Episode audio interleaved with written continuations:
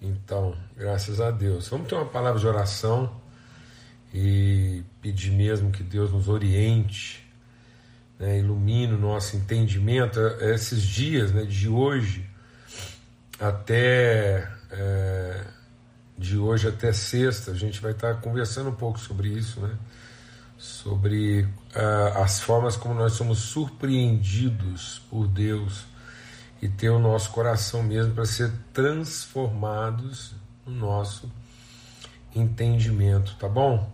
Vamos orar? Pai, muito obrigado pelo teu amor, obrigado pela graça do Senhor manifesta, revelada, ministrada, transmitida aos nossos corações, somos edificados, fortalecidos, transformados, iluminados, ó Pai. Obrigado porque João Martins Isabel chegaram bem lá em Portugal, com alegria, reencontrando os seus. Um tempo assim de tanta virtude repartido aqui com a gente. E muito obrigado. Que tempo precioso, maravilhoso, Senhor. Que eles sejam mesmo sustentados pelo Senhor em todo o tempo. Muito obrigado. Obrigado por esse tempo nosso aqui de comunhão, edificação, transformação na nossa vida oh Pai, que os nossos olhos sejam mesmo iluminados pelo Senhor e a graça continue nos educando a viver no presente século de maneira sóbria, justa e piedosa, Pai, no nome poderoso de Cristo Jesus. Amém e amém. Graças a Deus. Então a gente está compartilhando aqui, esse é sempre o empenho é, o nosso empenho aqui é essa reflexão. Vou tirar brevemente aqui os comentários, depois a gente volta. Ah, é bom eu falar aqui, até dar um testemunho, louvar a Deus. A gente falou né, que o nosso desafio era alcançar aquele recurso lá. Quero dizer que a gente não só alcançou, como ultrapassou é, o valor que estava previsto lá de 10 mil reais para abençoar a casa dos irmãos lá no Rio, então louvamos a Deus por isso. E o valor que já conversei lá com César, da igreja lá, né, que está encarregado disso, e, e aquilo que ultrapassou, né, a gente vai atender todos os desafios lá, mas também vamos atender outros desafios que estão sempre chegando por aqui, e a gente vai dando testemunho aí porque graças a Deus o pão repartido aqui sobeja e a gente pode ir abençoando os irmãos conforme as necessidades. Então, bendito seja o nome do Senhor pelo empenho de todos. Né? A gente teve mais de 100 pessoas, cerca de 100 pessoas participando aí desse desafio é, do recurso diretamente, né? pessoas que participaram diretamente é, entregando algum recurso, e muitos participando também, muitos outros em oração, em mobilização, graças a Deus. Então, a gente está conversando aqui sobre isso, né? sobre as formas como nós precisamos sacrificar né? algumas áreas que nós precisamos sacrificar a nossa maneira humana de pensar. É um sacrifício, é uma dor? É uma entrega, é uma renúncia a uma maneira de pensar, para que a gente possa ser transformado pela renovação do entendimento. Sem uma, sem uma transformação do entendimento, sem um sacrifício vivo, agradável, né? é, da nossa maneira de. um sacrifício agradável, porque não é um. Deus não vai tirar isso de nós, a revelia. Às vezes nós estamos querendo que Deus arranque isso de nós. Não, nós é que temos que ofertar, entregar, sacrificar, para que a gente seja transformado. Então é muito mais do que mudar. Deixa Deus ministrar o nosso coração. Às vezes as pessoas estão mudando de um pensamento para outro. Essas pessoas são imaturas. A palavra de Deus diz que um dos sinais da imaturidade é ser levado de um lado para o outro por qualquer vento de doutrina, de pensamento. Então, não é mudar de um pensamento para outro, é ser transformado pela renovação do entendimento. Então, é uma transformação na maneira de pensar, naquilo que constrói o nosso pensamento. Não é uma substituição de ideias Muitas pessoas não estão alcançando êxito na vida porque elas colocavam. Deixa eu vou falar bem devagar para a gente entender aqui né, a relevância do que nós estamos compartilhando aqui essa semana. Muitas pessoas continuam no processo de frustração, elas não entendem o que está acontecendo, que há um esforço é, sobre-humano de mudança, mas é porque elas, elas colocavam a expectativa numa ideia e agora elas estão colocando a expectativa numa outra ideia. É como uma pessoa que tinha uma idolatria por um determinado tipo de Deus e agora ela tem uma idolatria a respeito de Jesus. Então, tem pessoas que são idólatras de Jesus e não discípulos de Cristo. Elas não foram transformadas na sua maneira de pensar, na construção do seu pensamento. Elas adotaram Jesus como uma nova ideia. E do mesmo jeito que elas colocavam expectativa numa outra divindade qualquer, agora elas também não conhecem a natureza de Cristo, não são transformadas pela natureza de Cristo, mas são devotas de Jesus. Agora mesmo, agora há pouco, eu estava meditando aqui sobre essa conversa nossa aqui e estava ouvindo uma canção bem antiga lá, né? E, e, às vezes a gente vai ouvindo certas canções, elas faziam sentido na nossa infância espiritual, mas agora não fazem mais sentido se a gente está amadurecendo. E uma dessas canções dizia assim: que é, eu não vou mais temer o vento, não vou temer a tempestade, porque agora eu sei que Jesus está no meu barquinho. Se vier o vento e tempestade, eu vou clamar para Jesus e ele vai me livrar e não vai deixar que nenhum mal me aconteça, porque Jesus está no barco. E a gente vai ler esse texto aqui hoje e vai ver que não é bem assim, né? Então, em nome de Cristo Jesus, o Senhor, nós temos que ser transformados na nossa maneira de pensar, no nosso entendimento, para que a gente possa experimentar é, a perfeita, boa e agradável vontade de Deus. Às vezes nós estamos nos contentando em experimentar o poder de Deus, mas não estamos vivendo o privilégio de experimentar, de conhecer, de ter uma vivência com a sua vontade. E para conhecer a vontade de Deus, ter uma vivência com essa vontade, nós temos que ser transformados na nossa maneira de pensar. Por isso que muitas vezes Deus vai nos desapontar. Porque Ele não quer que a gente mude de ideia. Deus não quer ser uma nova ideia. Né? Deus não quer ser um, uma nova divindade na minha vida. Deus não quer que eu tenha com Ele uma relação de idolatria. Então, não é porque você idolatra Jesus que a sua idolatria é aceita. Então, Deus não quer idolatria, Deus quer conhecimento. Deus não quer que a gente venere o ídolo colocando nele nossas expectativas. Deus que a gente quer que conheça o Pai, para que nós possamos conhecer e experimentar a sua vontade. Então Deus não quer que a gente coloque nossa devoção. Por isso ele diz: olha, eu não, eu não me agrado de sacrifícios, de holocaustos. O que eu quero é conhecimento. Então, aqui em Mateus, no capítulo 8, Aqui no Mateus, no capítulo 8, a partir do verso 18, diz assim: Jesus, vendo em torno de si uma grande multidão, ordenou que passassem para outra margem. Aproximando deles, um escriba disse: Mestre, onde quer que fores, eu te seguirei. Então, e disse Jesus: As raposas têm seus covis, as aves do céu têm seus ninhos, mas o filho do homem não tem onde reclinar a cabeça. O, o, o, o escriba, né, ele estava acostumado a seguir rabis, então ele, ele gostou, ele viu em Jesus algo diferente, ele viu o milagre, tanto é que uma multidão seguia. E Jesus, vamos deixar o Espírito de Deus ministrar o nosso coração, Jesus não está aqui para satisfazer as demandas, os caprichos da multidão. A gente percebe que às vezes a igreja ela ainda está procurando essa empatia, né? Essa, essa nem é empatia. Às vezes a igreja está procurando a simpatia das multidões, como movimentos de massa.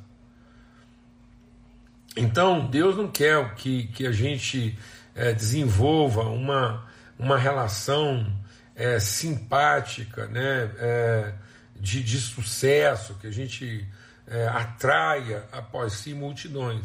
Jesus fazia isso, mas isso não estava lá na, na, no conjunto das suas prioridades ministeriais e vocacionais. Então, vendo em torno de si uma grande multidão, ele disse: Olha, vamos passar para o outro lado.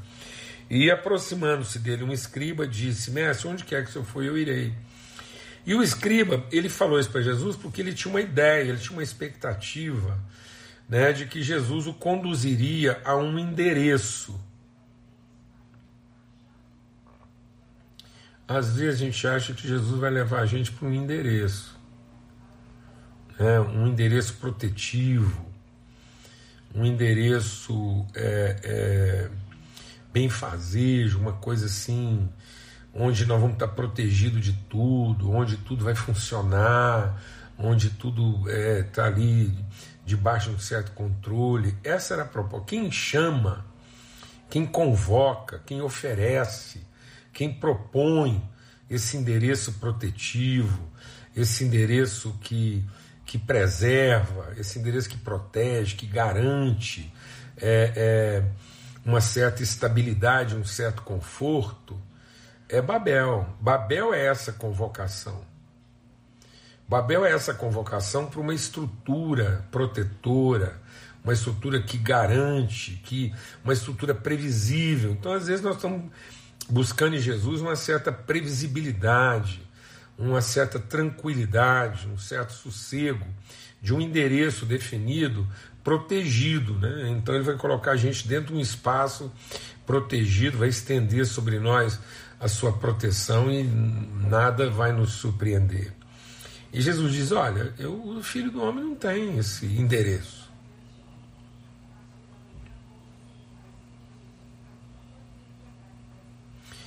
Jesus,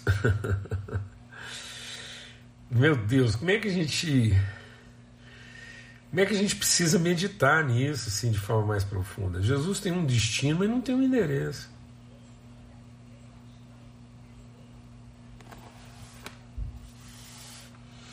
Mas eu queria fazer uma pergunta: será que a nossa necessidade de ter endereço não está nos impedindo de alcançar o nosso destino? Vou fazer essa pergunta bem devagar. Será que a nossa necessidade de ter um endereço, a garantia de um CEP, um nome de rua, um número, um espaço, uma uma posse,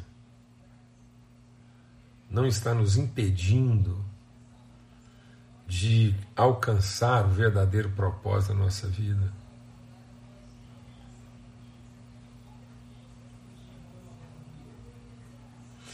Uma das coisas interessantes a respeito de Jesus é que quando Jesus foi nascer, não havia endereço para ele. Então ele nos desaponta nesse sentido. A gente a gente está entendendo a estabilidade da nossa vida a partir de um endereço, não de uma condição, de uma natureza.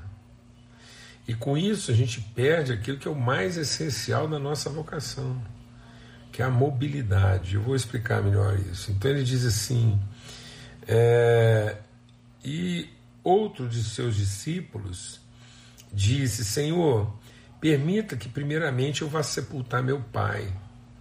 Jesus, porém, disse-lhe: Segue-me e deixe os mortos sepultar os mortos. Irmãos, ou a gente está. Ou a gente está assim.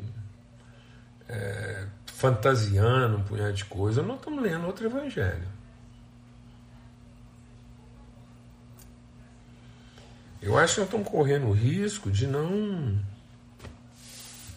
olhar para o Evangelho de Cristo e buscar assim a direção dele às últimas consequências, porque nós não queremos viver essa, essa aparente né, instabilidade, esse aparente desconforto que Jesus nos apresenta. Então, As multidões, as multidões buscavam em Jesus solução.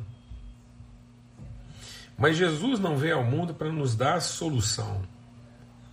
Jesus veio ao mundo para nos revelar a direção. Então, a principal, a mais essencial convocação de Jesus é: segue-me. Vem e segue-me. Por isso que o desafio é, é, é entender Jesus como um caminho. E então é entender que Deus, Jesus, ele, ele, ele nos desaponta, né? ele, ele, ele nos, nos tira dessa expectativa de um endereço CEP, de um endereço físico, de um endereço protetivo, esse endereço Babel que nos garante, que nos protege, que nos dá uma certa sensação assim de, de, de garantia, de futuro, que responde às nossas ansiedades e leva, um, e leva a gente para um endereço maturidade, né? para um endereço consistência, que é um caminho. Então, é esse, esse, essa caminhada. Então, a, a, convocação mais essencial de Jesus é: vem e segue-me. Então, o texto aqui está dizendo exatamente isso. Né? O, o, o, o escriba procurava esse endereço assim, escolástico, né? esse endereço da, da, da teologia é, metodológica, da teologia pragmática. Mestre, onde o senhor for, eu vou, porque o senhor vai me dar os conselhos que eu preciso para saber é, resolver. Então, é, muitas vezes a gente quer isso, a gente quer um sistema, a gente quer uma forma doutrinária que nos garante, não que nos desafie. E Jesus vem em frustra e diz: Olha, eu não, eu não tenho esse endereço, não, eu sou um peregrino. Depois o outro vem e aparentemente é, apresenta para Jesus situações assim que é, incondicionais, né? Então, ó, eu tenho que enterrar o pai, eu tenho que fazer isso. Então, às vezes nós vamos dizendo para Deus, agora não, eu preciso primeiro fazer aquilo, eu preciso primeiro fazer aquilo outro. Então, nós estamos vivendo um processo é, é, é de muitas vezes, em nome de construir é, em cima das nossas culpas, das nossas demandas, das nossas dívidas, das nossas carências, a gente não está evoluindo na caminhada. Então, por isso que Jesus é o caminho, ele, ele, nos, ele nos leva a uma trajetória. Paulo constantemente vai falar isso para a igreja, lá em Éfeso, e ele diz: Vede prudentemente, analisa, avalia como você tem andado. Né? Depois ele volta, Jesus volta a escrever para essa mesma igreja de Éfeso e diz: Lembra de onde foi que vocês caíram? Então, esse cair é o cair numa caminhada. E, no entanto, era uma igreja impecável. Então, às vezes, em nome de construir, deixa Deus ministrar o nosso coração aqui, amado. Por isso que eu fiz questão de voltar, porque a gente não pode perder isso aqui não. Em nome, às vezes, de construir a nossa, a nossa, a nossa proteção, é, em nome de, de desenvolver nossas metodologias, nossos estudos, nossos dogmas, nós estamos nos desviando daquilo que é o nosso destino propósito. Então eu vejo muitos líderes, muitos pastores hoje, em nome de garantir a multidão em nome de garantir um ambiente de, de aprovação, de reconhecimento popular, em nome de um populismo, às vezes, assim, de, de garantias das estruturas, das formas, balizam, é, orientam o seu ministério de forma pragmática, de forma sistemática, de forma metodológica. E não em cima da maturidade, não em cima da consistência das pessoas com que ele caminha. Então nós não podíamos estar é, estabelecendo é, os parâmetros de estabilidade e de segurança é, da nossa vida, seja familiar, seja empresarial, é, seja ministério, qualquer área da nossa, qualquer área. O, o que vai dar consistência, o que vai dar estabilidade, não são as necessidades totalmente satisfeitas, não são os interesses totalmente contemplados, mas são relações absolutamente amadurecidas. Então tem que haver uma certa dose de desapontamento. Ou seja, tem que haver uma certa dose de frustração dessa necessidade que nós temos de previsibilidade, de garantia. Então tá bom, mestre, me fala onde é que o senhor vou, vai e eu vou. E Jesus diz: Eu estou indo para lugar nenhum. Estou indo para uma condição, estou indo para uma maturidade, estou indo para um aprendizado, não estou indo para um endereço.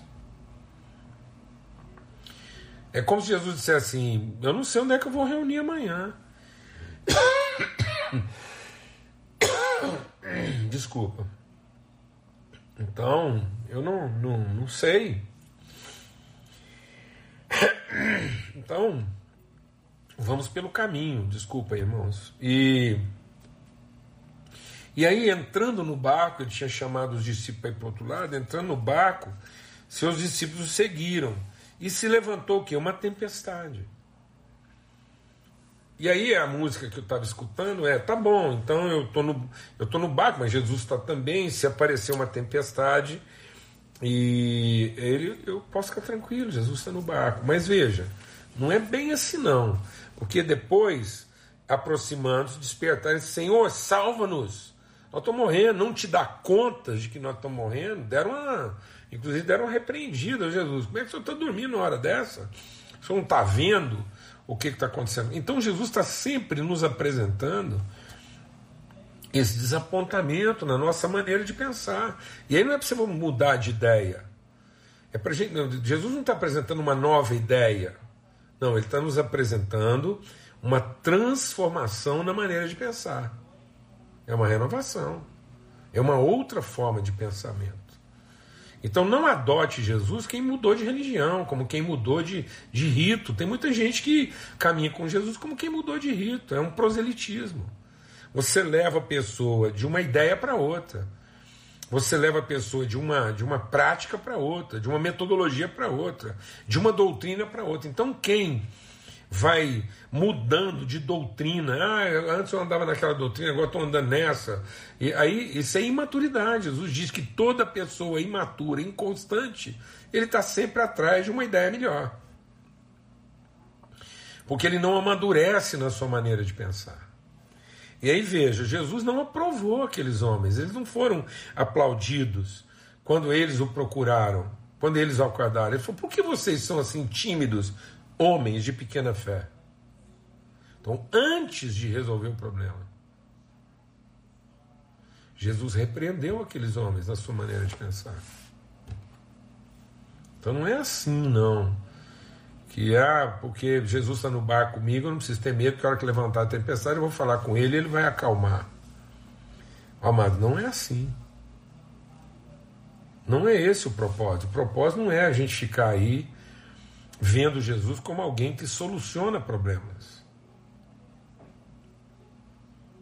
Jesus não é o, o resolvedor dos nossos problemas. Isso é o que a multidão procurava. Então Jesus não vai trazer para nós uma solução, Jesus está trazendo para nós uma orientação. É uma direção. O que Jesus quer nos dar é uma direção.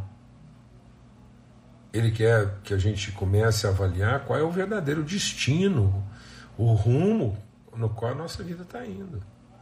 E aí eu não posso avaliar o rumo da minha vida pelas coisas que estão dando certo e as coisas que estão dando errado. Eu não posso pautar, eu não vou saber. Deixa o Espírito de Deus ministrar o nosso coração aqui, eu quero ir concluindo. Nós não vamos saber de fato qual é o propósito da nossa vida se nós agimos por demanda. Se tudo que a gente faz é em cima de encontrar soluções para os problemas que vão sendo apresentados para nós. Amém? Não é isso. Não é isso. Não é isso que Jesus vem nos ensinar, não é essa direção para a nossa vida. Cada vez que aparece um problema, a gente vai lá, se apega e entende que ele vai ser o resolvedor disso. Então, é um caminho. É um caminho de construção. Então, nós, nós vamos ser surpreendidos por Deus, porque às vezes a gente vai buscar dele uma coisa e ele vai estar apresentando para nós uma outra assim radicalmente diferente daquilo que a gente imaginava. Amém? Em nome de Cristo Jesus, o Senhor, ele nos dá de, é isso mesmo, Leandro. Ele não fica nos dando soluções, ele nos dá orientação, ele revela para nós a direção. É isso. Deus quer pessoas bem orientadas, bem dirigidas, pessoas consistentes, porque sabem exatamente, avaliam corretamente o caminho pelo qual elas estão andando. Como Paulo diz, vejam prudentemente, avaliem, prestem atenção. Então, às vezes, você está se cercando de ansiedades e perturbações na sua forma de conduzir sua vida, seu ministério, porque você está balizando, você está fundamentando casamento, vida profissional, vida ministerial, às vezes você está balizando isso em condições favoráveis, numa ambientação favorável e não num entendimento transformado que vai te dar. E aí você não está preparado, as pessoas não estão preparadas para enfrentar e viver as surpresas que os processos e que Deus não vai atender. Deus não vai atender nossas expectativas. Pelo contrário, ele vai intencionalmente nos surpreender em muitas coisas, tá bom? Uma boa noite aí, até amanhã, se Deus quiser. A gente tá junto aqui em mais uma mesa preparada. Medita sobre isso, assim, de coração. Assim, a gente quer é, te estimular mesmo a uma estabilidade emocional maior, uma estabilidade espiritual, vocacional é, maior, tá bom? Então Deus não, não vai nos conduzir a um endereço, a uma, uma prática simplesmente definida, mas Ele vai nos conduzir a uma maturidade, um entendimento. Amém? Forte abraço a todos aí, fica na paz e até amanhã, se Deus quiser.